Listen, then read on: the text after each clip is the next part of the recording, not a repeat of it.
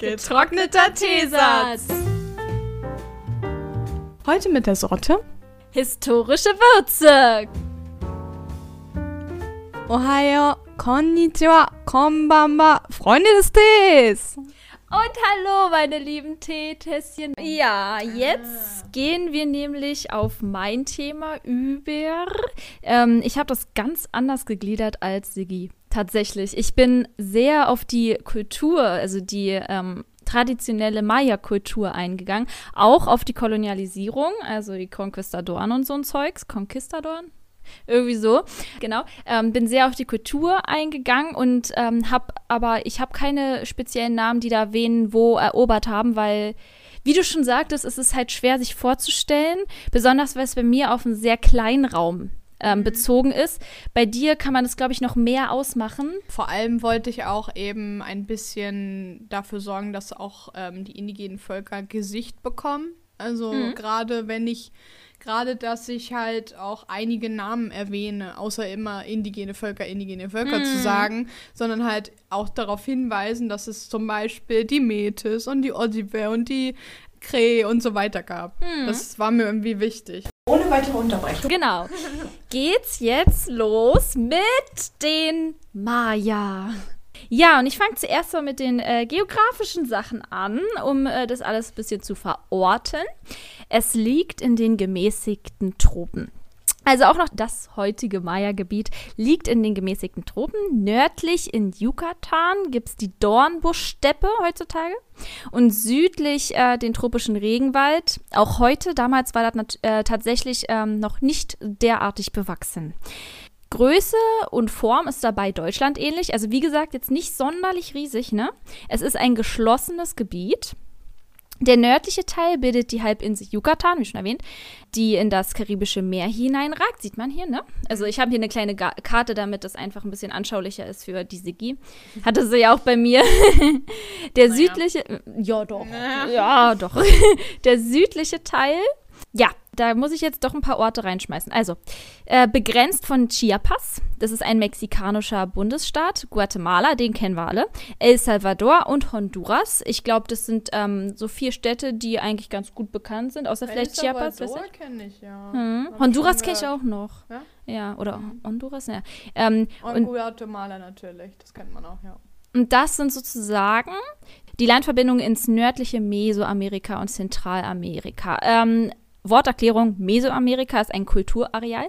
Es fasst einfach kulturelle und soziopolitische Gemeinsamkeiten, und zwar in diesem Fall ausgehend von den Olmeken, Wort schon mal merken, komme ich später zu, in einem Begriff zusammen, der ein Gebiet benennt, ja, also in dem Fall, was die Maya angeht. Ähm, die westliche Grenze ist der Fluss Rio Grijalva, glaube ich, oder Grijalva kann auch sein, in Chiapas.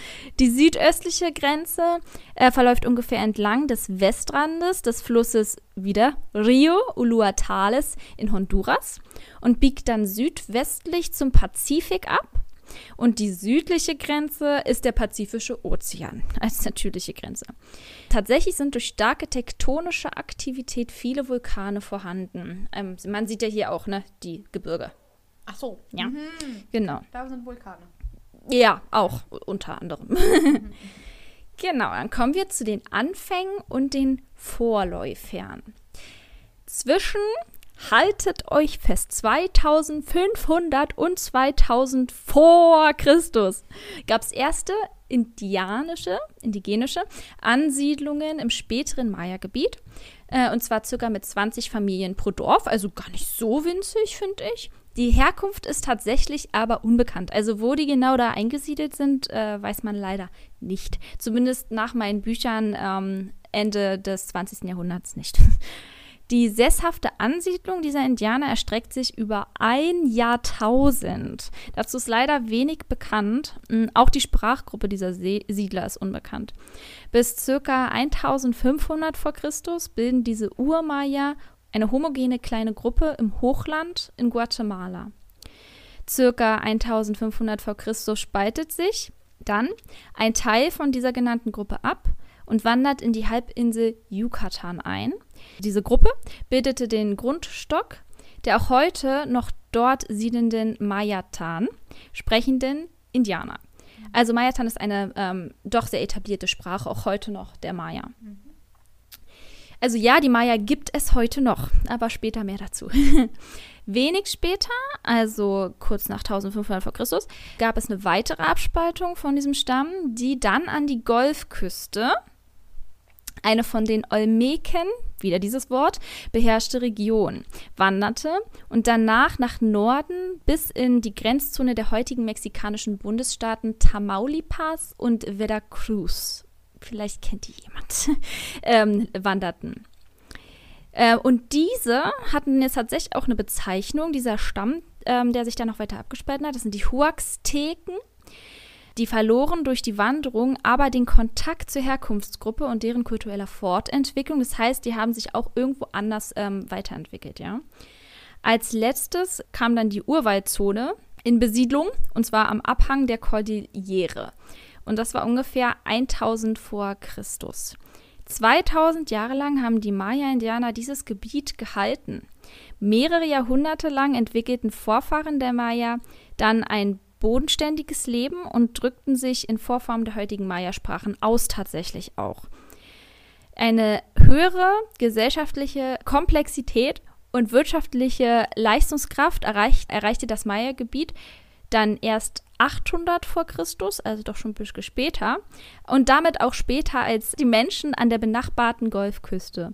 Eine Vermutung für diesen kulturellen Aufschwung liegt in den Olmeken. Ich sagte ja, das kommt später noch.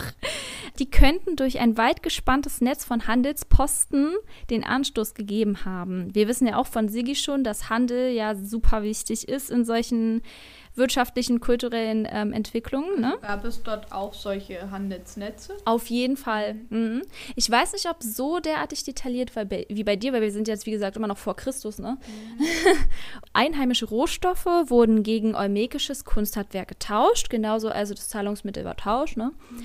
Und an dessen Beispiel entwickelten sich auch eigene technische, intellektuelle und künstlerische Fähigkeiten. Das heißt, die Maya haben sich irgendwie an den Olmeken orientiert und deshalb benennt man die Olmeken auch als eine Art Vorläufer der Maya. Mhm. Genau, sie orientierten sich also, also die, ich sage jetzt mal Urmaya, ich benutze den Begriff äh, aus meinen Büchern, die natürlich auch in der Folgenbeschreibung stehen werden. Sie orientierten sich an den Olmeken, und zwar an deren Kultur und Religion, aufgrund von dessen hohen Prestige. Also die Olmoken, ähm, die Olmeken hatten ein recht hohes Ansehen, Prestige heißt Ansehen, für den Fall, dass es irgendjemand nicht weiß. äh, aufgrund dessen werden die Olmeken auch als erste Hochkultur Mexikos bezeichnet. Die Schrift besteht aus grafischen Zeichen, ist ein Zeichensystem und hält Aussagen inhaltlich ähm, und sprachlich dauerhaft fest. Das ist schon mal gut. Das heißt, es ist eine gut entwickelte Schrift und ähm, ist dabei halt eben auch ein Kennzeichen für Hochkulturen. Und deshalb wird auch, äh, werden die Olmeken halt als eine solche bezeichnet, als die erste sogar. Von den Olmeken werden, äh, wurden aber nur Partialschriften überliefert. Das heißt, sie sind nicht universell, beziehungsweise von allen Systemkundigen lesbar. Partialschriften bedeutet also, die haben nicht ein einheitliches Alphabet, sag ich mal, das ist natürlich blöd. Damit könnte sich dann eine gesamte Sprachgemeinschaft nicht verständigen, weil nicht jeder das lesen könnte. In dem, mhm. in dem, Sinne, partiell, in dem Sinne partiell. Genau. Äh, 400 vor Christus gehen die Olmeken unter, weil die Hauptstadt zerstört wird. Es bilden sich im Sinne von nach-olmekische Kulturen epi-olmekische Kulturen aus und zwar im Maya-Hochland. Und dabei ist ein ziviles, ansehnliches und religiöses Zentrum, das olmekische Tradition auch fortführte, Kaminal Huyu, äh, mit eigenen Neuerungen aber bereichert. Also die Maya haben sozusagen irgendwie die Kultur schon mit in ihre Kultur angepasst, aber viel übernommen. Von den Olmeken? Genau, von den Olmeken. Okay.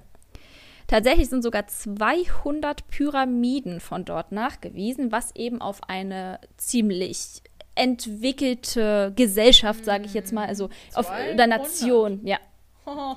Leute, ihr wollt die nicht bauen, ne? Also. Da fragt man sich, wie viel die Ägypter gemacht haben, wenn, oh. wenn es dort 200 gab. Mhm. Auch wenn deren Pyramiden ja anders aussehen. Ja, ne? okay. Auf jeden Fall ist eine sehr deutliche künstlerische Anbindung an die olmekische Kultur sichtbar.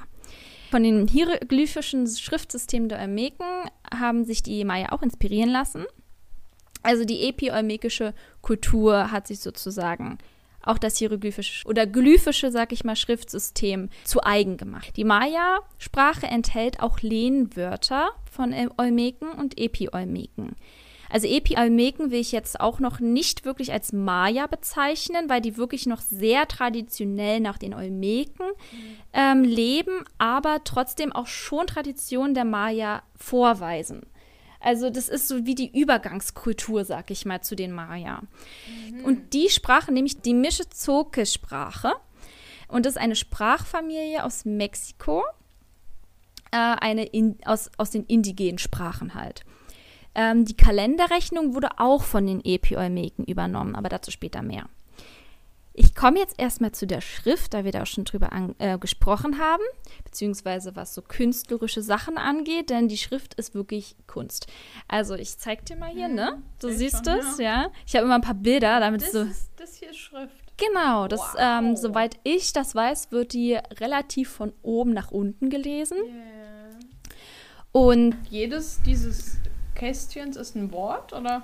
Das ist unterschiedlich. Also es kommt ja auch darauf an, wie wir das übersetzen. Das können also auch in unserer Übersetzung zwei Wörter sein. Mm, okay. Genau, also das ist auf jeden Fall ähm, der Tag 1. Mhm. Imisch heißt der. Genau. Ja, fand ich äh, einfach mal schön, was Genaues darzustellen, was wirklich einfach nur das bedeutet. Das ist mhm. nämlich, es gibt zwei Arten, wie Maya schreiben. Aber erstmal, es ist eine Lautschrift aus der olmekischen Schrift weiterentwickelt und angepasst an die Maya-Sprache letztendlich. Die Maya-Sprachen haben lexikalisch große Ähnlichkeiten, also untereinander. Die Maya-Sprache selbst ist eine Sprachgruppe und eine Sprachgruppe setzt sich aus verschiedenen Sprachen zusammen. Ich glaube, ich erkläre das später nochmal genauer. Es ist halt wie, als äh, würde man, sag ich mal, die, äh, die slawischen Sprachen oder ähm, Italien und Portugiesisch. So ungefähr haben sich die Sprachen tatsächlich unterschieden. Hm. Also unter der Sprachgruppe Maya-Sprache. So, Gab ah, sozusagen einmal eine Art Portugiesisch und dann Italienisch. Ähnlich, genau. Verschieden. Sehr verschieden, okay. ja, ja. Wir haben aber die gleiche Schrift benutzt. Das ist halt der, der Punkt. Sie mhm. konnten sich irgendwie schon verständigen oder es leicht erlernen. Mhm. Genau, das steht auch da. Die Verständigung wurde damit untereinander erleichtert, weil sie halt lexikalisch große Ähnlichkeiten hatten. Also schriftlich. Mhm. Die Ausbreitung der Schrift war wirklich im gesamten Maya-Tiefland aber in, nicht im Hochland tatsächlich. Also die Schrift war wirklich nur im Tiefland ähm, verbreitet, weil der, ich hatte doch erwähnt, die einen sind nach oben gewandert und hatten dann extrem den Kontakt verloren. Ich glaube, dass die sich kulturell, damit auch schriftlich einfach ganz anders entwickelt hatten. Ja. Und ähm, durch diese das ist Trennung. So wie mit den, das ist so wie mit den Siedlern, die ja auch im Gro dieses amerikanische Englisch ja, hm, dort dann hm. erst entwickelt haben, sozusagen. Ja, stimmt, ja. Hm. Genau. Ja, so kann man es vergleichen.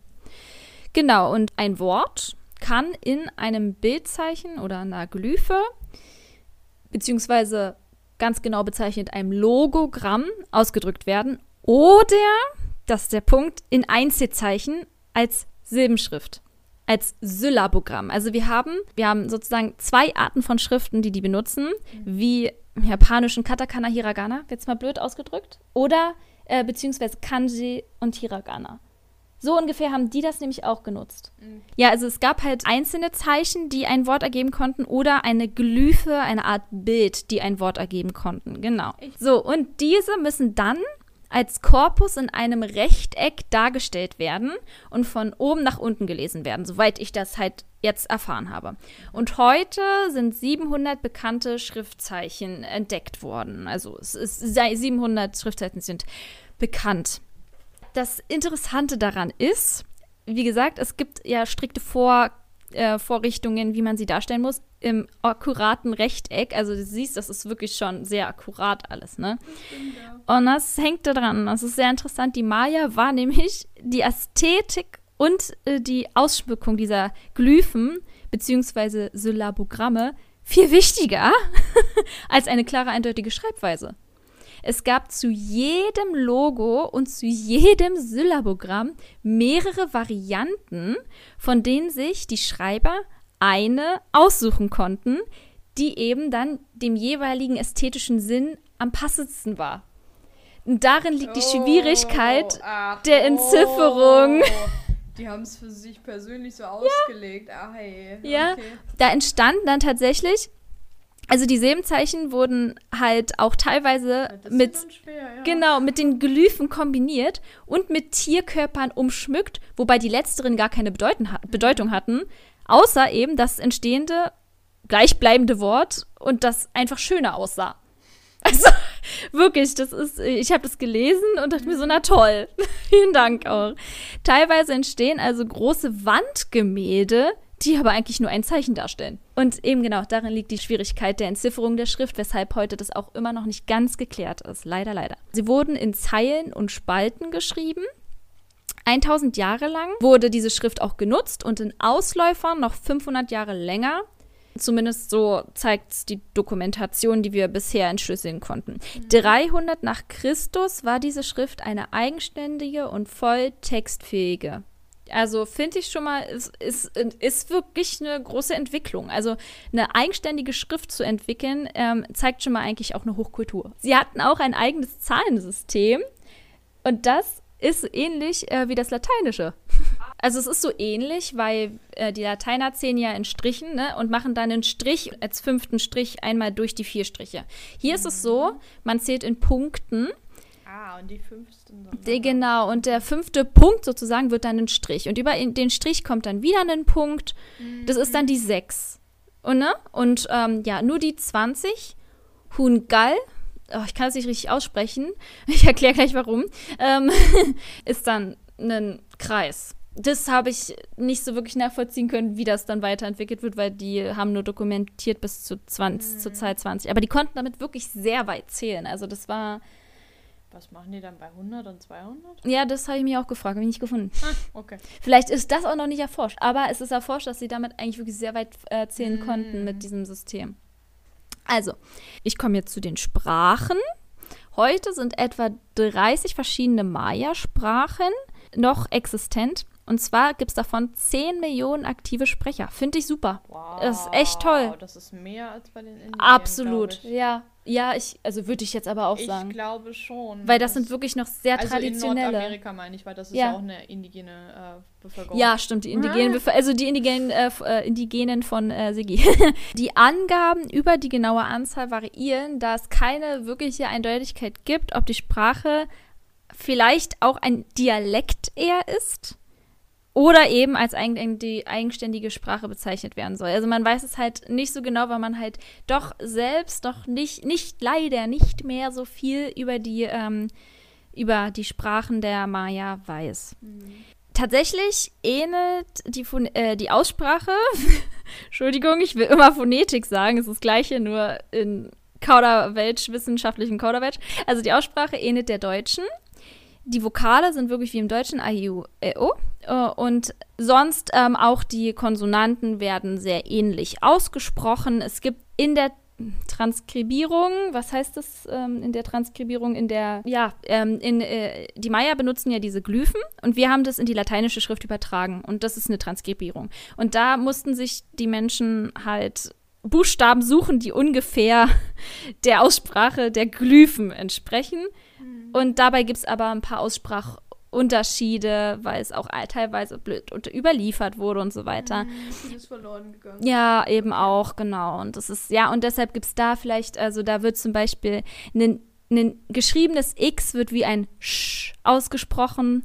Also sowas halt, genau. Kommen wir dann jetzt vor allem zu dem Interessanten, zu der Kultur, ja? Die, klar, Sprache ist auch immer Kultur, Leute, aber die Kultur selbst ist natürlich auch das, was mich so sehr interessiert mit Architektur und so. Die klassische Blüte der Maya-Kultur begann ungefähr 250 nach Christus mit einem verheerenden Vulkanausbruch. Interessant, dass so eine Kultur entsteht, ne? Äh, der wahrscheinlich ca. 30.000 Menschen zur Flucht zwang. Und zwar flüchteten die nämlich ins Südland. Und damit wurden zivilisatorische Errungenschaften verschiedener Stämme zusammengeführt und gegenseitig angepasst. So entstand nämlich die fortan genutzte Architektur eines rechteckigen Fundaments aus Bruchsteinschüttung und Zementdecke. Also eigentlich fast wie es heute gemacht wird, soweit ich weiß. Also man hatte halt ähm, so Brocken und die wurden übergossen mit Zement, um das zu festigen. Als Kleber sozusagen. An drei oder vier Seiten dieses Fundaments äh, wurden dann diese Pyramiden oder auch Gebäude errichtet. Und diese umschließen einen erhabenen, nach einer Seite oder mehreren Ecken offenen Platz. Und das war auch sehr oft ein Ballspielplatz, teilweise auch Marktplatz. Zu dem Beispiel komme ich später noch. Wir würden es heute wahrscheinlich als eine Art Innenhof bezeichnen, so in einem Wohnkomplex. Zu den Pyramiden. Diese Pyramiden waren steinerne Stufenpyramiden mit steinernen Hochtempeln. Doch dabei wurden die tatsächlich, also die, die zusammengeführten äh, Maya-Stämme, von den Zapoteken Maya inspiriert. Das Kraggewölbe war statisch nämlich wesentlich besser als das, was sie davor hatten. Ein Kraggewölbe wurde auch in anderen Zivilisationen genutzt und kann einfach das Gewicht, diese Masse der Steine besser in den Boden ableiten. Das ist ja so das Ding in der Architektur, das Gewicht des Gebäudes in den Boden abzuleiten. Genau. So, und da, äh, da haben die halt durch, durch diese Zusammenführung der Stämme auch die Architektur noch verbessert, das würde ich eigentlich damit sagen. Die normalen Gebäude, die werden Paläste genannt, sind einstöckig, langgestreckt und ohne Fenster.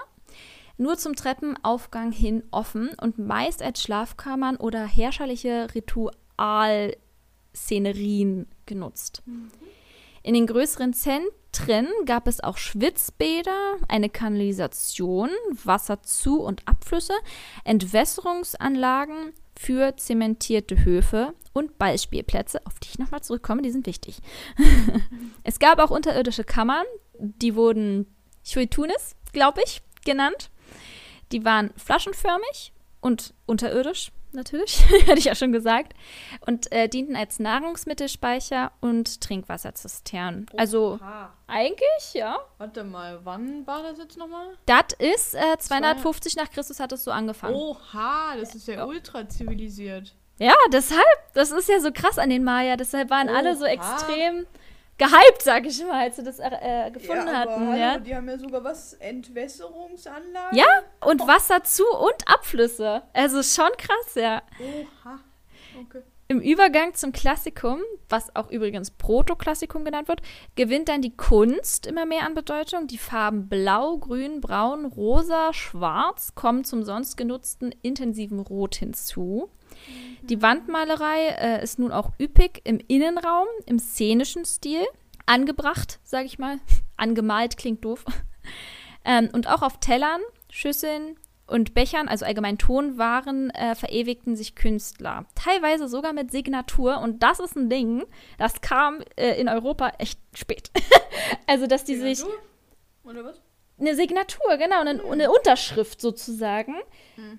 Hm. Also das, äh, wir, wir, sind halt, wie gesagt, wirklich noch, ähm, sagen wir, 500 vor, äh, nach Christ, Christus, soweit ich Die weiß. das alles schon ja, das war, also, ja, ja. Also irgendwo zwischen 250. Und dann nennen sich die Siedler zivilisiert. Ja, und na, äh, die äh, Wildnis in einen schönen Garten verwandelt. Also, also. also ja, ist wirklich so ein Punkt, ne? Wirklich Was so ein Punkt. Grau ist, ja, also die erste, jetzt, jetzt komme ich mal auf Politik-Sachen ein bisschen zu sprechen, ähm, die erste königliche Dynastiegründung wird auf ca. 200 nach Christus geschätzt, also ist auch echt früh. Und also beziehungsweise damit hatten sie ja auch gleichzeitig eine Art politische Struktur, ne? Mhm. Das ist ja auch ja. so ein Teil, so ein Ding. Ähm, weitere folgen dann in den nächsten 200 Jahren. Und 390 dann, also nach Christus, gab es die letzte große Maya-Stadt in Palenque. Und ich glaube, Palenque ist ziemlich bekannt, auch als Maya-Stadt. Mhm. In der Frühklassik bilden sich auch mehrere Maya-Sprachen dann letztendlich aus. Und in der Mittelklassik, da befinden wir uns ungefähr 400 bis 610 nach Christus, erleben die führenden Maya-Gebiete eine schwere Krise. Der wird der Hiatus genannt. 75 Jahre fehlen tatsächlich Innenschriften. Also da gibt es wirklich einen totalen mhm. Abbruch. Genau. Und die Vermutung liegt nahe, also auf der Ursache, dass es eine starke, unter anderem Handelsabhängigkeit vom Teotihuacan gab. Spanischer äh, Siedler oder was? Der Teotihuacan, das war eine Wirtschaftsgroßmacht im nördlichen Hochtal von Mexiko. Also Nicht Spanien. Ich weiß nicht, ob das. Ich war. Ähm, also so wie du es gerade ausgesprochen hast, klang das wie so ein spanischer Name. Ja, oh, danke. Oh, danke schön.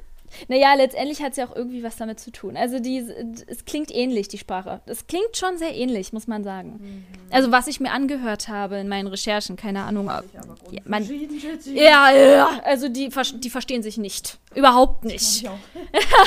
genau, also diese Teotihuacan man eben eine sehr große Wirtschaftsmacht und äh, im nördlichen Mexiko gelegen und die sind untergegangen und dadurch, dass die ähm, Maya-Gebiete, die führenden Maya-Gebiete, aber anscheinend sehr abhängig irgendwie mit dem Handel und so weiter vom Teotihuacan waren, ähm, ging damit auch eine Regression der Maya-Kultur einher.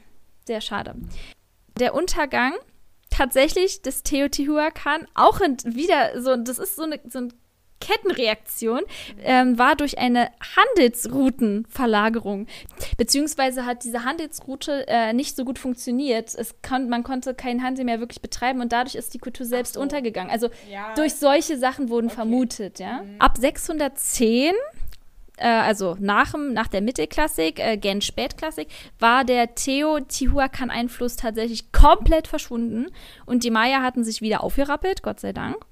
Stadtstaaten entstanden. Die sind zu vergleichen äh, mit Polis des Klas klassischen Griechenlands. Ich weiß nicht, ob damit jemand was äh, anfangen kann. Ähm, das ist mhm. ein großer Ort mit unmittelbarem Umland und dies wiederum mit einigen Landstädten und hauptsächlich bäuerlichen Zentren und Streusiedlungen. Es gab dann also auch wirklich schon eine gesellschaftliche Schichtung und die bestand aus Adel. Die wurden Almehen genannt. Bauern und Gelehrten, das waren die Masehualeop, Gemeinfreie, und Sklaven, und die heißen Pentak. Ich gehe noch weiter drauf ein, auf diese gesellschaftliche Schichtung. Also, die Bauern, die sind tatsächlich auch irgendwo abzugrenzen von den Gelehrten. Äh, sie lebten im Familienverbund in gehöftartigen Anwesen. Sie hatten Hütten und diese bestanden aus aufrecht stehenden, dünnen Stangen, die umflochten wurden mit Lehnen beworfen und so befestigt wurden. Das Giebeldach wurde mit Palmblättern oder Gras bedeckt. Also ich denke, solche, solche Hüttenkonstruktionen kennt man auch aus anderen Zivilisationen. Die Gelehrten, das waren qualifizierte Maler, Kunsthandwerker, Stuckateure, Steinmetze, Schmuck und Kleidermacher. Wahrscheinlich hatten sie sogar einen höheren Rang als die Bauern, aber es ist nicht so sicher, ob die Maler, Kunsthandwerker und so weiter wirklich irgendwie im Rang deutlich höher waren als die qualifizierten Bauern, weil die waren ja genauso wichtig für die ganze Gemeinschaft. Und es gibt aber einen Teil der Gelehrten, die wirklich einen höheren Rang haben. Das waren Angehörige der Verwaltung weltlich und religiös, wobei beides irgendwie auch miteinander verbunden ist in der Maya-Kultur. Es gab Palast- und Tempeldiener, Buchhalter, Steuereinnehmer, Lehrer, Hofchronisten und Kalenderpriester und die wurden halt dadurch, dass sie auch eine wirkliche Ver Verwaltungstätigkeit hatten, eben schon zu den höheren gezählt, also höher als Bauern auf jeden Fall. Der Kalender, da möchte ich jetzt auch kurz drauf eingehen, der hat 365 Tage wie bei uns. Also ist 365 Tage ist ein Jahr, bestehend aus 18 Abschnitten. Diese Abschnitte sind Monate, also 18 Monate haben die, das ist schon mal anders, mit jeweils 20 Tagen. Und die restlichen fünf Tage, die sind auch ein Monat äh, und wurden einfach dann am Ende angefügt. Jeder 20-tägige Abschnitt ähm, hat auch einen Namen. Ich versuch's mal. Pop, Wo, Zip, Sot, Sek, Schul, Yashkin, Mol, Chen, Yash, Sakke, Makkankin, Muan, Pasch, Kayap, Kumku, Wayep. Ja, also die Namen dabei sind tatsächlich überhaupt gar nicht bezogen auf die Jahreszeit wie bei uns oder so. Die äh, Monatsnamen, die bezogen sich auch nicht auf einhergehende Charakteristika der Jahreszeit oder ähnliches. Die sind sehr alte Überlieferungen und nur in ihrer Funktion eine Benennung der Monate. Also diese Namen sind einfach wahrscheinlich auch, haben auch einen religiösen Touch. Die Tage wurden von 0 bis 19 gezählt, nicht von 1 bis 20, sondern von 0 bis 19. Also es fängt halt nicht bei der 1 an. Ein Wahrsagerkalender ist wiederum was anderes. Er ist 260 Tage lang, astronomisch bis 1995 noch nicht geklärt gewesen. Wie gesagt, meine Quellen sind von 1995, 1997 und ähm, bei dieser Quelle stand äh, leider noch nicht fest, wieso dieser Wahrsagerkalender jetzt astronomisch gesehen 260 Tage lang ist. Biologisch aber tatsächlich auf die menschliche Schwangerschaftsperiode zu beziehen. Mhm. Ja, ähm, 13 Tage pro Monat äh, und halt in 20 Monate eingeteilt in dem Seite. 13 mal 20 waren dann 260 und so weiter. Ähm, der Wahrsagerkalender, der hat viel mit Fruchtbarkeit und ähnlichem zu tun. Und der Wahrsagerkalender, der ist 260 Tage lang, nicht 365. Also das ist jetzt wieder ein anderer Kalender. Ich wollte nur darauf eingehen, weil das halt auch ein wichtiges Kulturgut ist, da die Wahrsager eben einen anderen Kalender genutzt haben. Aber ich kann jetzt da nicht noch mehr drauf eingehen. Also da gibt es noch ganz viel mehr Hintergründe. Aber das wäre jetzt wirklich eindeutig zu kompliziert. Also ja, ja. Ich gehe noch mehr auf andere Kultursachen ein. also jedenfalls alle kalendarischen und astronomischen Zyklen bzw. Systeme haben letztendlich trotzdem wahrsagerischen und religiösen Hintergrund und sind immer verbunden mit der Mathematik. Das finde ich auch so krass. Ihr Bestreben lag darin, hochkomplexe mathematische Systeme zu entschlüsseln. Und das sind die Anfänge reiner Mathematik, wie schon bei den Griechen, bei den Babylonier und so weiter, ne? So, dann, äh, ja, finde ich jedenfalls super interessant, dass die, naja, wir hatten es ja auch bei den Maya, bei der Vorhersage von Naturkatastrophen 2012, ne, dass die Welt untergehen soll und so weiter. Das haben die ja wirklich extrem betrieben. Die haben immer vorhergesagt damit. Und das halt mathematisch aber begründet. Die haben jetzt nicht im T gelesen oder so, obwohl wir das natürlich absolut befürworten. ja, aber ähm, ihr wisst, wie ich meine. Dann kommen wir zum Adel. Das ist die kleinste aber die maßgebende und auch höchste Schicht natürlich, die Zugehörigkeit zum Hochadel, wurde durch Geburt oder auch durch Einheirat äh, bestimmt. Da gab es das tatsächlich schon. Möglicherweise war die weltliche und religiöse Führung in einer Person vereint und nicht auch allgemein nicht genau getrennt. Aber das ist nicht zu 100% nachgewiesen. Es gab auch einige Umstrukturierungen. Da hätte es sein können, dass der weltliche Führer wirklich der Herrscher war und äh, es dann Priester gab, die ihn aber auch irgendwie, äh, sag ich mal, beraten haben oder ähnliches. Es gab auch Landadel. Also nicht alle Adligen waren in den Machtzentren angesiedelt. Die politische Macht insgesamt, diese, also die politische allgemein, wurde auf die Herrscherfamilie verteilt, vermutlich. Also leider gibt es wirklich nicht ganz genaue ähm, Dokumenta Do Dokumentationen, Gott, dazu, ähm, die, also überhaupt Überlieferungen, die da nachgewiesen werden konnten. Und jetzt kommt zum Statussymbol von ähm, Adligen Dickleibigkeit. Die Dickleibigkeit. Echt jetzt? Ja? Ja, Status, äh, wirklich. Also ich komme noch dazu, wir kommen jetzt nämlich zu den politischen Aufgaben, also wirklich den äh, wirklich wichtigen politischen Aufgaben eines Herrschers. Natürlich, so wie heute auch noch, Repräsentation, Lenkung von Staatsgeschäften, Schlichten von Streit, Aufsicht des Zusammenlebens, aber auch, deshalb habe ich das jetzt am Ende erwähnt, Schwelgen in Essen und Trinken. Und es war wirklich sehr, sehr wichtig. Außerdem, und jetzt kommen wir doch zu so einem sehr interessanten Ding, der Herrscher muss sich im Ballspiel hervortun. Das Ballspiel ist eine zentrale Kultübung. So, jetzt wird jeder erstmal denken, hoffe ich zumindest, so wie ich, wie? Die haben sich da Bo äh, Bälle zugeworfen und das war super wichtig oder was? Ich stelle mir da irgendwie so kleine Kinder vor, die halt mit einem Ball spielen, ja, oder Fußball spielen. Und das war wichtig. Es ist tatsächlich etwas anders, etwas brutaler, etwas mehr politisiert. Ja, es hatte nämlich auch kriegerische und grausame Elemente. Der Ball war aus natürlich gewonnenem Kautschuk, also wirklich sehr hart. Und es mussten Protektoren getragen werden. Also das kann man jetzt, naja, nicht wirklich vergleichen, aber vergleichen mit, ähm, äh, wie nennt man das? Ba Baseball? Ja? Okay, Baseball, dieser amerikanische Sport mit diesem äh, komisch geformten, tränenformigen Ball. Football! Football! Ja, wollte gerade sagen. Ach ja! Baseball, der Baseball an sich ist auch ein ziemlich harter. Ja, genau, genau. Hast du genau, aber ja, irgendwie mit beiden zu vergleichen irgendwo. Aber nicht ganz. Also, ja, doch, irgendwie schon. Ja, passt schon. Ich erzähle mehr. Also, ähm, es gab mehrere Varianten, und zwar je nach Region, aber die geläufigste Variante war, dass der Ball nur mit Hüften und Ellenbogen berührt werden durfte. Ja, der Ball musste durch einen steinernen Zielring getrieben werden. In anderen Varianten war das ein ein Viereck auf dem Boden, aber in dem Fall ein Zielring. Warte kurz. Äh, und äh, dieser Zielring, der war an den Wänden des Platzes befestigt. Er war nur unmerklich größer als der Ball selbst und das war dann natürlich sehr schwierig. Wie soll das gehen, mit Hüften, nur mit Hüften und Ellbogen? Ich habe mich auch gefragt, wie das nur mit Hüften und Ellbogen gehen soll. Ich habe es nicht herausgefunden. Also die, keine Ahnung, die müssen das irgendwie ja, hinbekommen haben. Ja, ja. Aber wie gesagt, es ist alles nur durch Relief oder ähnliches überliefert, ne? Also es gab auch verschiedene Varianten, die überliefert wurden. Aber ich wollte jetzt auf die geläufigste nur eingehen. Also der Verlierer des Beispiels ich muss dazu sagen, jeder, der dieses Beispiel gespielt hat, der war wirklich ausgebildet. Also es ist wirklich wie beim Base oder Football, wo die wirklich auch ausgebildet werden.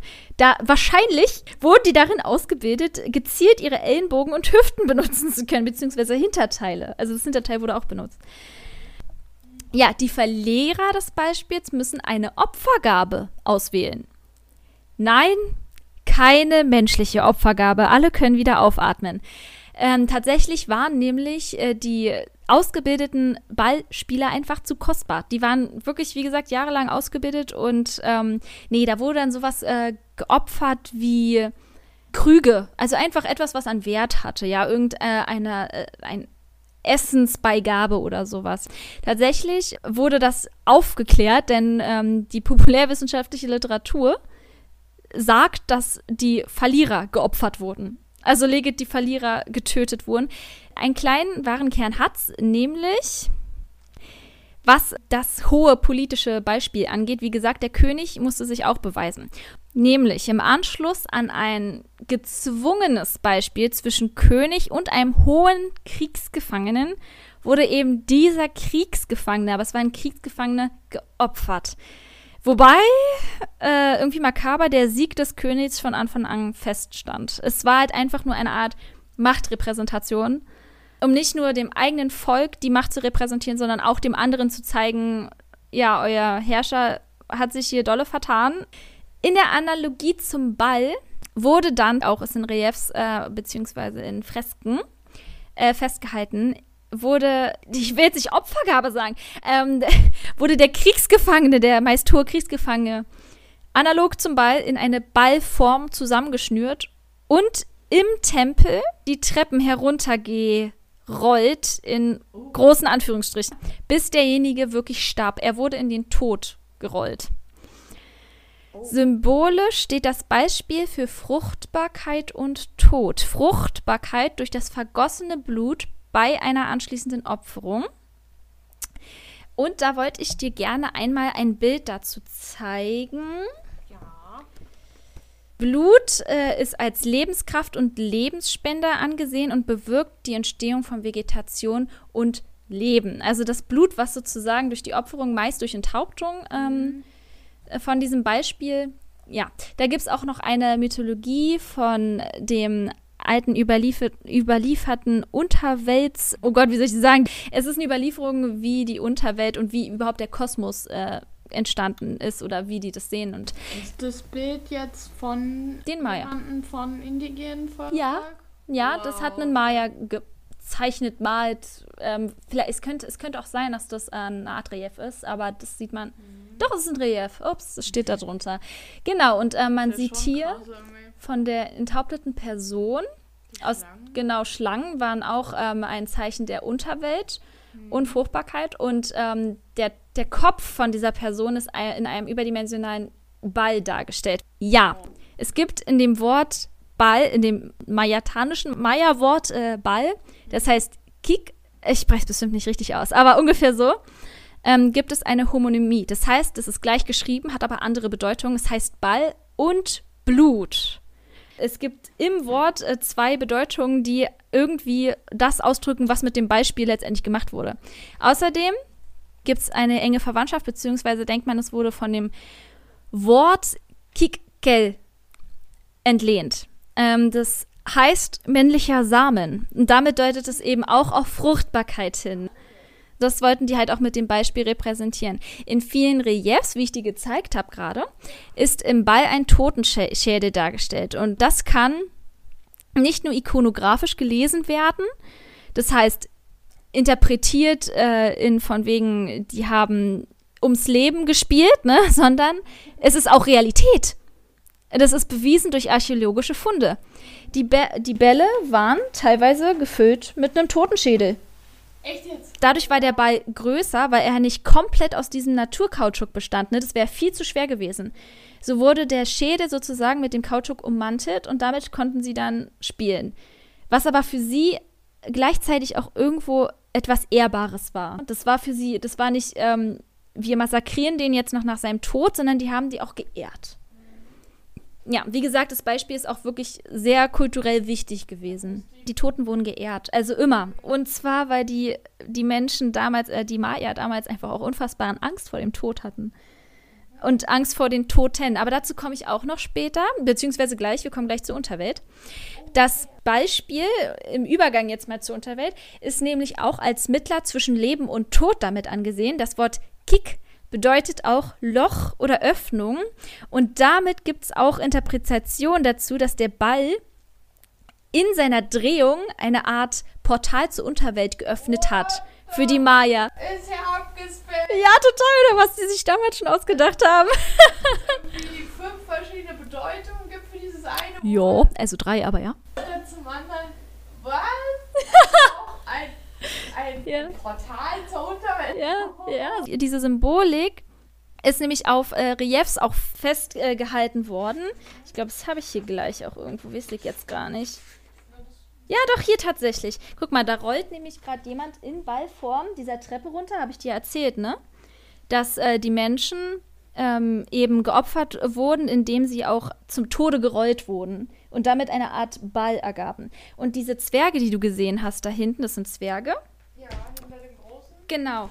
Die deuten auf die Unterwelt hin. Das ist eine, ähm, die Zwerge haben so eine Art enge Verbindung zur Unterwelt. Sie leben eben auch unter der Erde, ne? Und äh, deshalb haben sie damit irgendwie eine Verbindung gesehen. Auch wichtig ist äh, dieses Ritual in der Königsnachfolge, also dieses Ballspiel-Ritual, ja.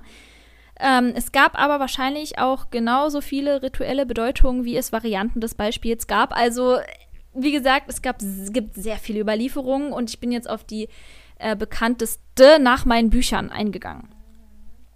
Die Unterwelt.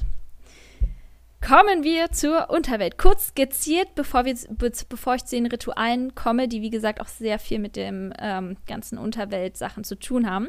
Also, das Popol Vuh wird als Überlieferungsquelle genutzt. Dabei wird die Kosmosvorstellung der Maya dargestellt und die war dreigliedrig. Es gab einen Himmel, eine Erde und eine Unterwelt, also gefühlt wie bei uns, nur dass es nicht Hölle heißt. Es gab also drei Bereiche, aber die sind nicht, wie bei unserer absolut fiktiven Vorstellung, komplett voneinander getrennt betrachtet. Alle Seinsdimensionen, sie werden auch als Seinsdimensionen bezeichnet, durchdringen einander. Shibalba heißt die Unterwelt und wird übersetzt mit Ort des Verschwindens und des Erschreckens. Und dieses Shibalba wechselt nach dem Sonnenuntergang seinen Standort über die Erde, weil dann ist die Erde dunkel, um zum Nachthimmel zu werden. Himmel und Erde werden durch den heiligen Baum Keiba verbunden, der wiederum in Shibalba wurzelt. Also alles ist wirklich miteinander verbunden. Das ist so eine Art Weltenbaum, so bezeichnet es. Der König wurde als Inkarnation dieses Weltenbaumes gesehen, betrachtet und konnte durch Selbstgeißelung Kontakt zum Jenseits aufnehmen.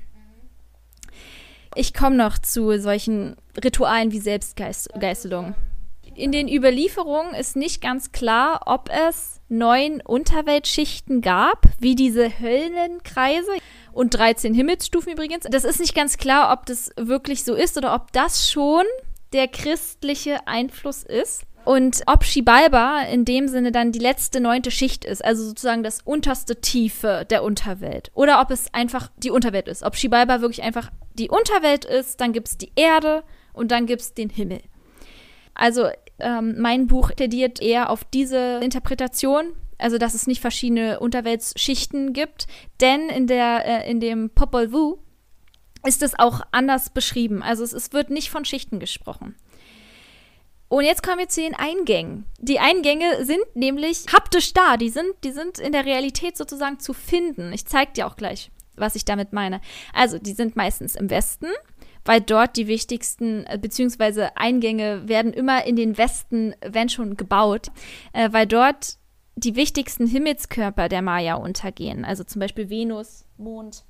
Und unter Wasser liegend, beziehungsweise unter der Erde liegend. Aber das heißt, die haben schon gewusst, dass es Planeten gibt? Ja, ja, die ähm, durch Mathematik und alles, die haben die ganzen äh, Himmelskörper schon untersucht. Genau, das ist. Deshalb konnten die ja auch ein Jahr nachvollziehbar machen. Deshalb konnten die ja. So wie die Griechen. Ja, so wie die Griechen. Ja, das passt schon. Genau, also die wussten von Himmelskörpern, die wussten von deren Bewegungen und so weiter und so fort. Wie gesagt, durch diese hohe Mathematik, was sie wirklich schon genutzt haben. Und äh, meistens waren diese Eingänge unter Wasser oder unter Boden liegend. Und deshalb gab es auch viele Totenüberführungen über das Meer, weil damit dann schon den Toten sozusagen der Übergang in die Unterwelt erleichtert wurde. Und dann gab es Kenotes. Das ist ein Einstiegsloch zu einer mit Wasser gefüllten Grotte beziehungsweise einem überfluteten Höhlensystem. Und dort wurden auch Opferungen durchgeführt. Durch dieses Einstiegsloch wurde ähm, also manchmal auch ein Menschenopfer erbracht, und zwar dem Regengott Chak um ihn sozusagen zu besänftigen, wenn es eine Dürreperiode gab oder so. Ich zeige Sigi jetzt mal kurz ein Bild von einem Kenotes. Und natürlich Höhlen, weil die waren ja auch immer in der Erde drin, im Gestein. Die wurden auch, die wurden genutzt als Bestattungs- und Kultplätze also auch zur Opferung. Außerdem waren auch Pyramiden als Eingänge zur Unterwelt angesehen, wo auch Herrscher beerdigt wurden, aber auch Rituale durchgeführt wurden. Und zwar diese Rituale auch oft oben auf der Pyramide. Der Weg in die Unterwelt beschrieben aus dem Popol Vuh. Man geht Stufen hinab, überquert reißende Flüsse in engen Schluchten und mit spitzen Pfählen durch einen Blutfluss muss man gehen, durch einen Fluss gefüllt mit Eiter. Dann kommt man zu einer Wegkreuzung und es gibt vier Wege.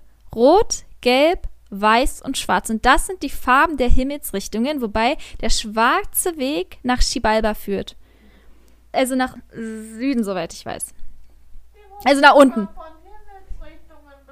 Ja, die wussten von Himmelsrichtungen Bescheid. Das haben die in Farben ausgedrückt. Siggi ist ganz beeindruckt.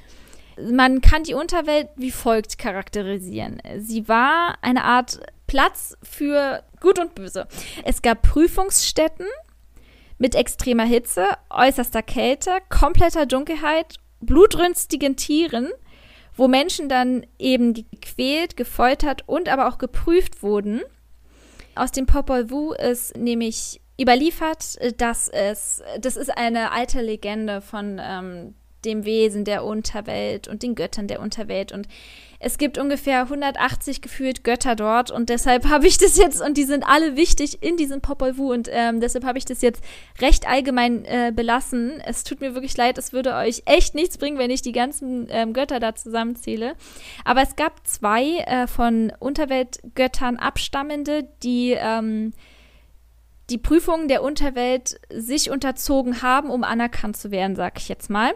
Und daher, so wurde es dann überliefert, wie die Unterwelt aufgebaut ist.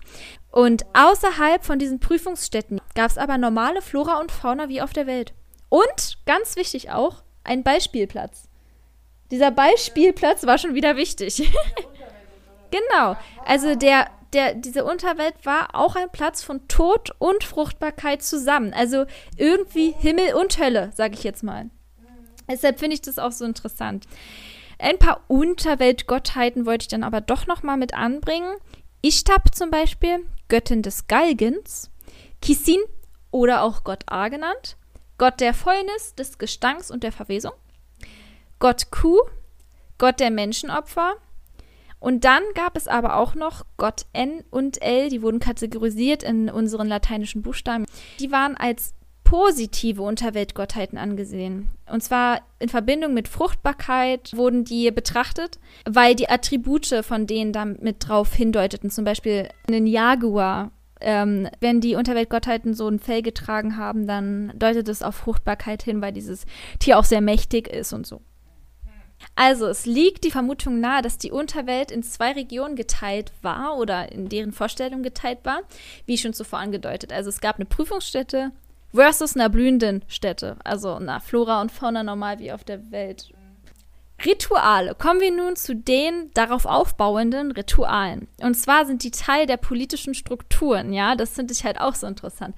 Es waren, es gab nicht nur Menschenopfer, muss ich jetzt nochmal betonen, die Azteken waren da wesentlich krasser drauf, sondern alles, was Wert hatte, wurde geopfert. Auch teilweise einfach Tontöpfe, die mit Wasser gefüllt wurden. Wasser war sehr kostbar.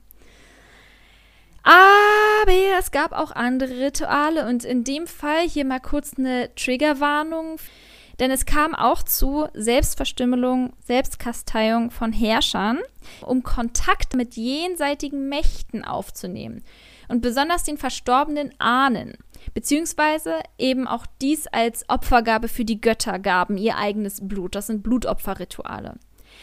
Und dazu gehört dann das Durchbohren von der Zunge und dem männlichen Geschlechtsteil, das Tanzen in vollem Herrscherschmuck, der war unfassbar schwer und die Temperaturen dort waren sehr hoch, das sich Berauschen an halluzinogenen Substanzen oder Flüssigkeiten, das Rauchen von Zigarren, das damals wirklich sehr, sehr schmerzhaft war, denn der Nikotingehalt war so hoch, dass es wirklich toxisch war. Und das Einnehmen von Giften besonders von einem bestimmten Frosch. Also eine komplette Selbstgeißelung eben, um ähm, den Göttern ihren Glauben darzubieten und durch diese großen Schmerzen, die verursachen nämlich eine hohe Ausschüttung von körpereigenen Opiaten. Und das hat andere Bewusstseinszustände hervorgebracht. Dieser große Blutverlust zum Beispiel auch, der hat zur Folge, dass das Gehirn unterversorgt war mit Sauerstoff. Und dadurch hatten die eben diese Visionen von den Ahnen Genau. Und in dieses, diesen Zustand haben sie sich deshalb versetzt, in diesen wirklich grausigen Zustand teilweise. Ich komme jetzt zum Totenkult. Die Maya hatten nämlich, wie ich schon erwähnt hatte, große Angst vor dem Tod und den Toten. Die Totengeister müssen also zu jeder Zeit mit Riten besänftigt werden. Die variieren aber auch stark je nach Region. Meist aber ähm, gab es eine Erdbestattung und erst im Postklassikum mehr Kremation von Herrschern, also das heißt Einbalsamierung von Herrschern. Ähm, ich zeichne hier mal einen Bestattungsablauf eines Adligen nach. Ähm, er wurde bekleidet mit reichen Gewändern. Er wurde öffentlich in eine sitzende Position aufgebahrt, also noch sehr menschlich dargestellt wie im Leben. Die vornehmen Herren und Vasallen überhäuften ihn dann mit Schmuck und Geschenken. Er wird in Decken gehüllt also wie aufgebahrt, wie eingekuschelt und wird in der hockenden Position in einen Sta Stein- oder Holzsarg gepackt oder versenkt. Der Sarg wird auf einen Berggipfel tief in die Erde vergraben.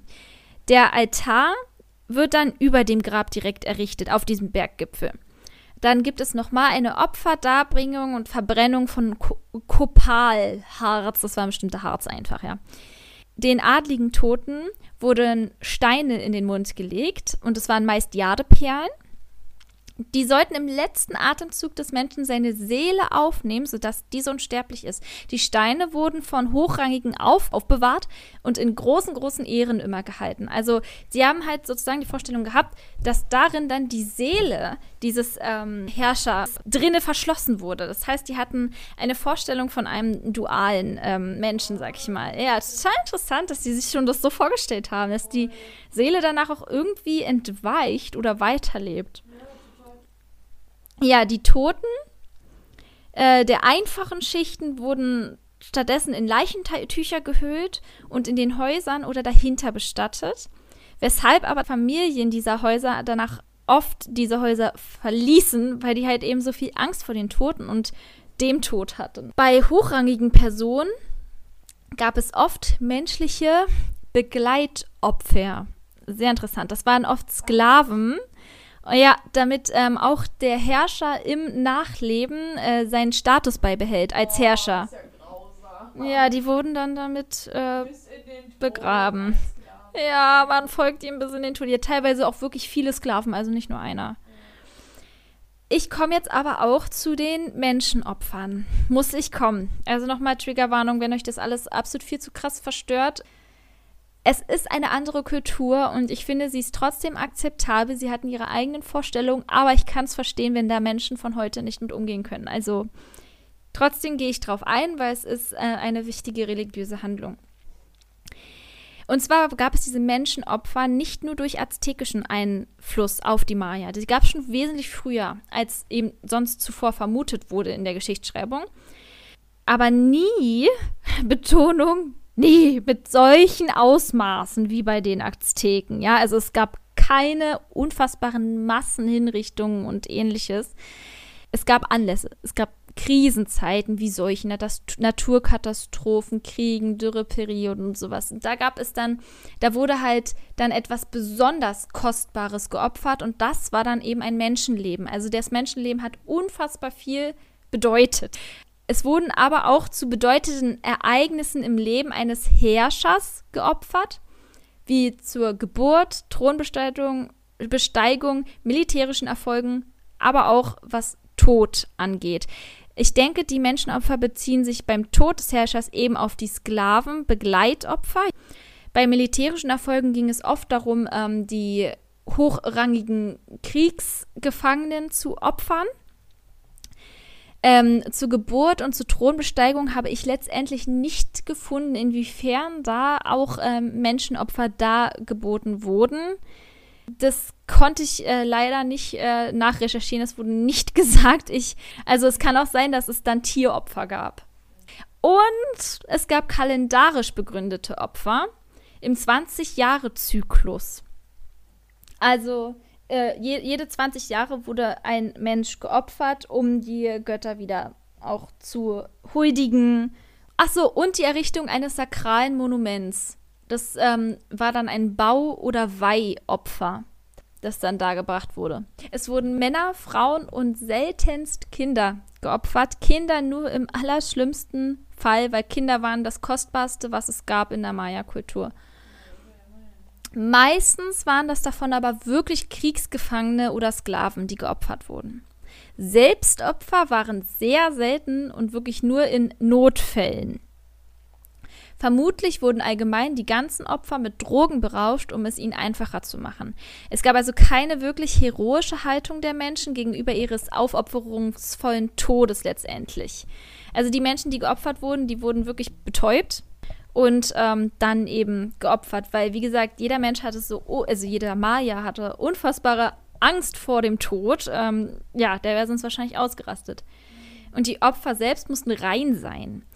Deshalb wurden gerne lieber Männer und Kinder benutzt als Frauen, weil Frauen oft schon entjungfert waren und damit unrein. Auch sehr, ja, sehr, äh, ja. Und Männer Naja, eben. Und Männer haben das ja wohl genauso gemacht. Deshalb dachte ich mir auch so, hä? Aber sie sahen halt entjungferte Frauen als unrein an. Das, das regt mich, das regt mich immer so auf, weil in griechischer Mythologie zum Beispiel ist immer das Attribut von Göttinnen, sie sind Jungfrau. Wen kümmert es, ob die Jungfrau ist oder nicht?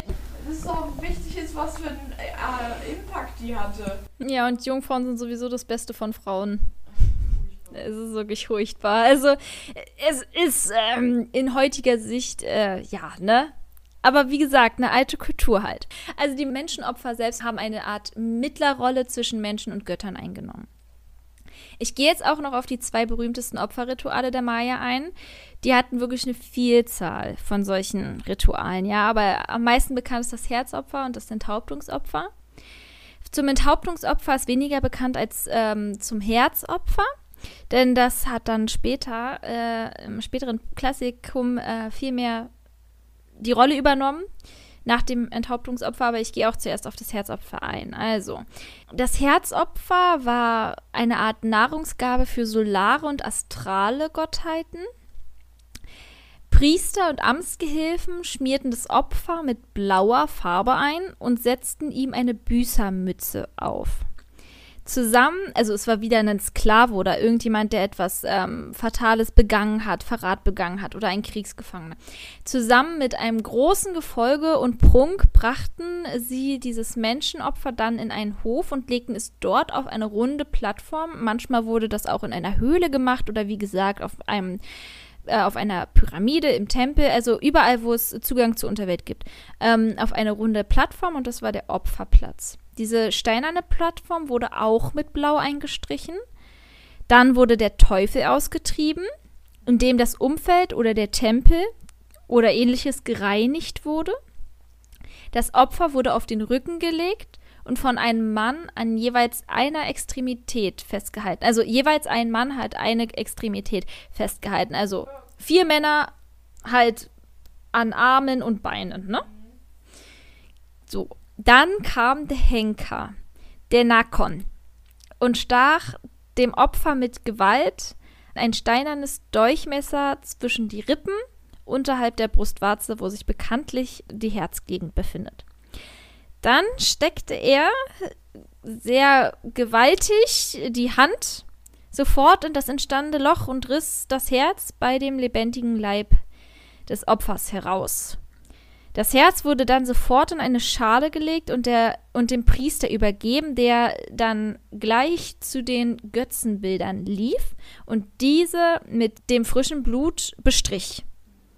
Deren Gesichter besonders. Ja, das war das Herzopfer. Er ist schon sehr blutig. Ist schon ein bisschen krass. Äh, sich das vorzustellen, das klingt, das klingt so fiktiv. Also ich kann mir nicht vorstellen, das zu machen, geschweige dass es jemand gemacht hat. Enthauptungsopfer habe ich auch noch ein bisschen was zu sagen. Das war am Spät- und im Postklassikum dann vom Herzopfer verdrängt worden. Und das wurde im Zusammenhang mit dem Krieg und dem Ballspiel und agrarischen Riten äh, vollzogen. Es bedeutete Fruchtbarkeit, Belebung der Vegetation. Also es hatte das sozusagen als Ziel. Also wie wir halt schon gesprochen hatten bei dem Beispiel und der Enthauptung und dass das Blut dann direkt sozusagen als Opfergabe an die Natur gegeben wurde, um dann die Flora und Fauna zu beleben und so. Ja. Das ähm, Opfer wurde auf einen Altar geworfen wieder. Dabei war der Altar eine Art Stütze für den Kopf bzw. Hals. Gleich kam es dann auch zur Enthauptung durch einen Ball mit einer Steinklinge oder einem Feuersteinmesser. Äh, die Schädel wurden dann als Trophäen aufbewahrt, äh, und zwar in Form von Schädelgerüsten, Zompantlis genannt. Und die Schädel wurden dabei auf ähm, vertikal stehende Stangen aufgespießt. Ich zeige Sigi wieder ein Bild. Das war tatsächlich auch eine gängige Praxis bei den Azteken, habe ich herausgefunden. Ja, ja. Nur, dass die das dann eher ähm, also nicht auf vertikal, sondern horizontal Stangen gesteckt haben und ja, sich damit gerühmt haben. Aber leider wissen wir ja, dass die Maya-Hochkultur, die Maya-Kultur nur sehr, sehr spärlich überliefert ist, denn sie ist ja auch leider untergegangen. Sie wurde gewalttätig untergegangen, um ein nicht passives Wert meines passiv zu setzen. Also sie wurde zerstört. Und zwar 1517 und 1519 gab es erste Expeditionen der Spanier in Maya-Gebiete. Jedoch kam es zuerst äh, zur Eroberung des zentralmexikanischen Aztekenreichs, und zwar 1521 war diese erfolgreich. Das heißt, die Maya waren jetzt noch nicht so bedroht, aber sechs Jahre später, 1527, beginnt dann die Eroberung des Maya-Yucatans. Ähm, die scheiterte, lustigerweise aber, aufgrund von Versorgungsproblemen der Spanier mit der unbekannten Umwelt. Also die konnten halt einfach ähm, sich nicht versorgen, da sie diese Naturgegebenheiten nicht kannten. Der nächste Versuch wurde dann vom Westen gewagt und der gelang bedauerlicherweise. Tatsächlich wurden die Provinzen zwar bekehrt, aber freundlich gehalten. Der Plan war dann aber letztendlich eine Stadt der Eroberer im Landesinneren zu gründen, um den gesamten Yucatan von dort zu überwachen und ausbeuten zu können. Aber das misslang wiederum, weil die Maya sie eingekesselt hatten und damit auch jegliche Versorgung von außen abgetrennt hatten. Und ähm, naja, die Spanier dann halt da drin verrottet wären, wenn sie sich nicht fortgestohlen hätten. Die flüchteten nämlich an die Küste und dort sammelten sie ihre Verstärkung Und nach weiterem ähnlichen Scheitern mit, mit, der Errichtung einer solchen Stadt, es gab zwei weitere Versuche, die aber auch gescheitert sind, kam es jetzt endlich bedauerlicherweise zur Ausbeutung. Dann 1540, also fast 20 Jahre später, äh, und zwar wurde da eben wieder mit der Eroberung begonnen und 1544 war sie dann auch erfolgreich mit viel zu vielen blutigen Unterwerfungskämpfen. Also die, die Bevölkerung der Maya wurde wirklich stark ähm, dezimiert, die Kultur wurde vernichtet. Und bedauerlicherweise spielt da die Natur äh, auch eine, eine sehr große Rolle bei, dass diese Maya-Kultur so derartig zerstört wurde, weil sie hat einfach wieder alles eingenommen. Die Natur hat alles überwuchert. Das ist ja Dschungel, ne? Und durchwuchert, was eigentlich einmal eine Stadt war, was man heute nur sehr, sehr wenig mehr sieht. Da kann ich eine Doku empfehlen auf, ähm, oh, war das Prime oder Netflix? Äh, nee, das war Disney Plus, Entschuldigung, Leute. Disney Plus bei National Geographic äh, zu den Maya. Da untersuchen die wirklich ähm, lang vergessene Städte der Maya. Und da wurde auch herausgefunden, dass sie tatsächlich wesentlich kriegstätiger waren und sogar Festungen erbaut hatten, was bisher noch nicht bekannt war. Diese Quelle werde ich natürlich auch verlinken in der Folgenbeschreibung. Das habe ich nämlich noch nicht gefunden in dem Buch, dass ähm, die wirklich planmäßig ziemlich weit waren, was so Kriege anging. So, nach einigem politischen Geplänkel dann letztendlich, als äh, diese ganzen Unterwerfungskämpfe durch waren und sie letztendlich halt auch den Yucatan erobert hatten, wurde eine Verwaltung gewählt und die Versklavung der indianischen Maya, indigenen Maya, nicht geduldet. Die Versklavung wurde nicht geduldet. Von Anfang an nicht, wurde natürlich trotzdem getan, aber es wurde nicht geduldet. Und auch die Ausbeutung wurde scharf kontrolliert mit dieser Verwaltung. Nicht unbedingt das Schlimmste, jedoch wurden sie bekehrt. Traditionen und Riten wurden untergraben. Und die neue christliche Lebensart wurde stark aufgezwungen. Es gab also eine kategorische Missionierung.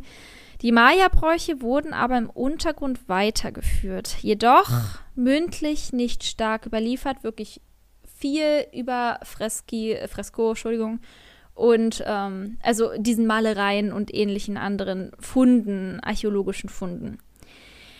Die Missionierung und Eroberung sollte nun überhaupt noch mehr ausgeweitet werden auf das ganze Gebiet der Maya und wurde auch schließlich durchgesetzt 1697. Also das ist dann jetzt schon 100 Jahre, 150 Jahre später erst, aber ähm, trotzdem wurde sie durchgeführt mit letztendlich der letzten Eroberung und Auslöschung des letzten organisierten Maya-Staates Tayasal.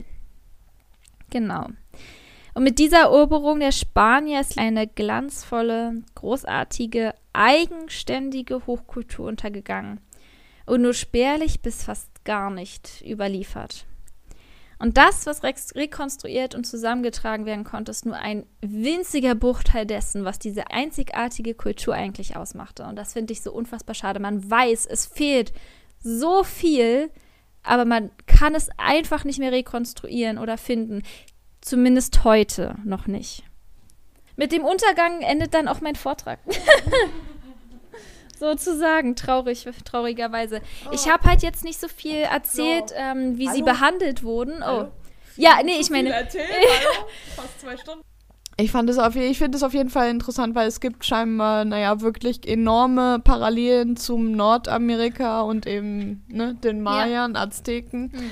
dass eben ähm, dort auch ein gewisser Ethnozid ähm, ja. stattgefunden haben Absolut. muss. Auch teilweise Genozid. Es wurden ja verschiedene Maya-Stämme ganz mhm. ausgelöscht. Also. Was ja natürlich auch damit zusammenhängt. Du kannst auch Chips haben, ne? Heinrich holt sich einen kurzen Mitternachtssnack.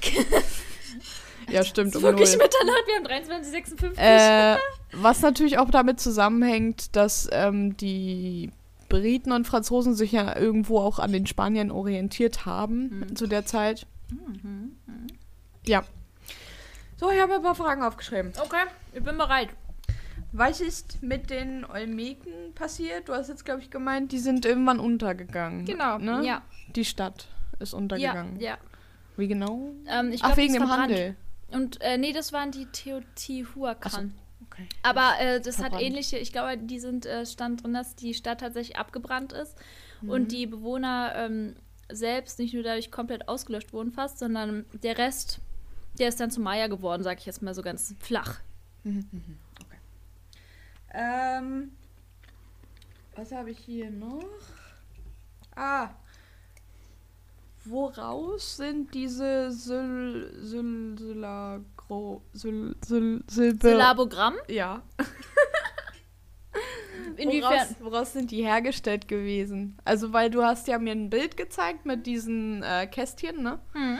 Und genau. Weißt du, woraus die sind? Aus Stein oder? Die sind teilweise oder sehr viel in Steine eingeritzt, auch in Altäre, aber auch mit Farbe gemalt, gezeichnet sozusagen, Mhm. geschrieben in dem Sinne. Okay. Und was bedeutet ein hoher Gefangener? Weil du hast irgendwie Ein hoher Kriegsgefangener ist wie ein ähm, Herrscher des gegnerischen Stamms. Ah, okay. Also er hatte ja. einen hohen Status im anderen... Genau. Okay. Mhm. Ja, das wäre auch alles. Ach so, und was bedeutet eigentlich, du hast irgendwie gemeint, dass ähm, irgendwas mit Teufel. Das habe ich mich halt gefragt, was ist eigentlich mit diesem Teufel gemeint? Weil, also, es ist ja eher so eine christliche Vorstellung, wenn man vom Teufel redet. Und da habe ich mich halt gefragt, was eigentlich in der Maya der Teufel dann bedeutet, sozusagen. Mm, Also, wo der das jetzt Teufel stand. war der Teufel war nicht eine Person. Es gab einen hohen Unterweltgott, aber es gab noch ganz viele andere hohe Unterweltgötter. Da habe ich zum Beispiel Kisin genannt, ne? Der, der ähm, Gott des Gestanks, der Verwesung und so weiter. Mhm. Ähm, der war auch ein hoher Unterweltgott. Es gab zwei, die die Unterwelt regiert haben. Aber ich weiß die Namen nicht mehr. Okay. Ähm, aber ähm, es gab keinen richtigen Teufel, nein, das gab es nicht. Die Unterwelt war sozusagen auf viele Gottheiten ähm, aufgeteilt, die dann eben aber auch Ja, manchmal Schlechtes naja, über die Menschen gebracht weil du haben. Jetzt irgendwie Teufel erwähnt. hast. Echt, hatte ich? Ja. Dann Deswegen- meinte ich das nicht. Okay. ja, naja, gut. Dann weiß ich das jetzt. So. Deswegen habe ich mich irgendwie gewundert, weil das Mhm. ja eher so eine christliche Vorstellung ist, dass es einen Teufel gibt. Nee, nee, also das hatten sie jetzt nicht gedacht. Oh, so. Mensch, oh mein Gott, wir sind durch. Ja, Vier Stunden, 45 Minuten. Kurze Anmerkung von Zukunftsjanine. Hi, hi. Äh, damit es jetzt nicht verwirrend ist, wir haben die beiden Themen aufgeteilt in zwei Teile, damit ihr keine dreieinhalb Stunden durchhört. Das ähm, würde wahrscheinlich auch abschrecken.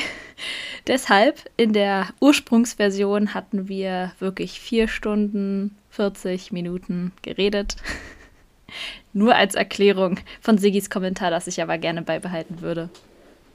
Zukunftsjanine, Ende. Wir haben 0 Uhr, also wir haben 23.59 Uhr. Wow, das war heute wirklich sehr lang. Also Ja. Leute, wir haben nicht nur in der Du Recherche, bist 15 Uhr gekommen. ich bin 15 Uhr gekommen, Sigi hat noch was nachgetragen. Eieieiei. Mir ist auch so im Nachhinein ge- aufgefallen, dass ich ziemlich viel weggelassen habe. Was? Was wichtig gewesen wäre, aber das wäre, glaube ich, dann auch irgendwie zu viel gewesen. Also es fühlt sich für mich nicht an, als hättest du was ausgelassen, muss ich sagen. ja, nein, ich habe mich nur an ein paar äh, Notizen entsinnt, die vorgekommen sind und die nicht vorgekommen waren. Das war verwirrend. Also, ja. An Notizen, die sie notiert hat, aber nicht gesagt hat. Genau. Okay. Das im Hintergrund war übrigens natürlich Tee. Genau. Nein, wir trinken heute mal Wasser tatsächlich. Ja, so, jetzt haben wir Punkt 0 Uhr. Guten Morgen. ja. Guten Mittag oder, oder auch guten Abend.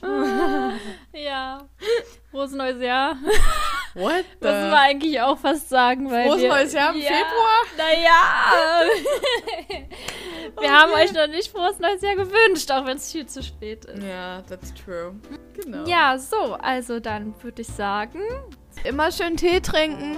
Und den Teebeutel zweimal benutzen. Tschüss. Ciao. Teefakt am Ende. Grüner Tee ist der einzige Tee, der nicht die Zähne verfärbt und allgemein unfassbar positive Eigenschaften hat, auch was Abnehmen angeht oder um die Nahrungszufuhr zu kontrollieren. Das war ja richtig random von dir, Janine. Das kennst du doch nicht anders von mir. also tschüss!